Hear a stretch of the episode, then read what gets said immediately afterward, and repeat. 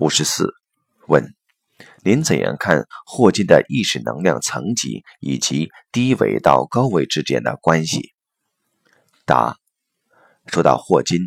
其实逻辑非常简单，建构了我们的物质世界中的科学逻辑思想的这些现代科学家们，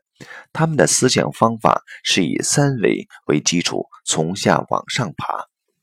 从下往上爬是非常辛苦的。他从三维突破四维，在量子这件事上纠缠很久很久了。量子就是三维到高维的临界态，有形和无形的临界态。在这个概念体系里面，他就要纠缠很久，甚至爬到十一维，其实都没有用，没有意义。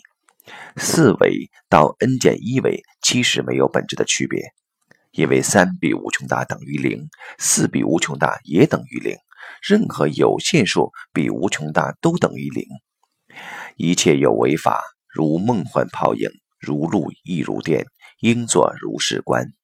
我们借用多维的概念来描述，但并不是说每个维度都是我们不同阶段要追求的目标，这都是我们必须超越的，因为只有 n 维，n 趋无穷大才是最高的境界。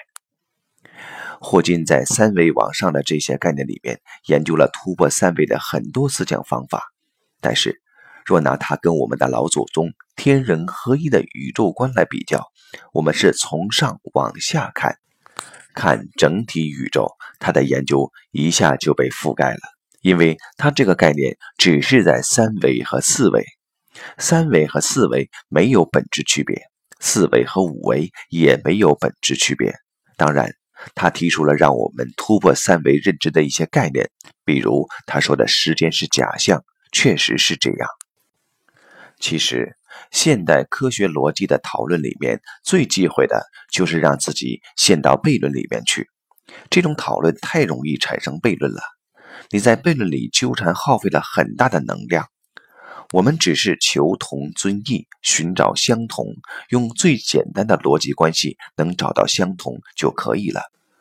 我们没有必要在一个理论系统里边进行复杂的演绎，而且拿不同复杂的系统去跟另一个复杂的系统去比较，那就太累了，那就会离道很远，离那个质点的智慧很远，离自在的生命状态很远。而当我们求同存异的时候，用简单的方法就能找到不同系统之间的相互关联，让我们充满各种喜悦。每个当下相互碰撞、相互共振，很容易产生共鸣。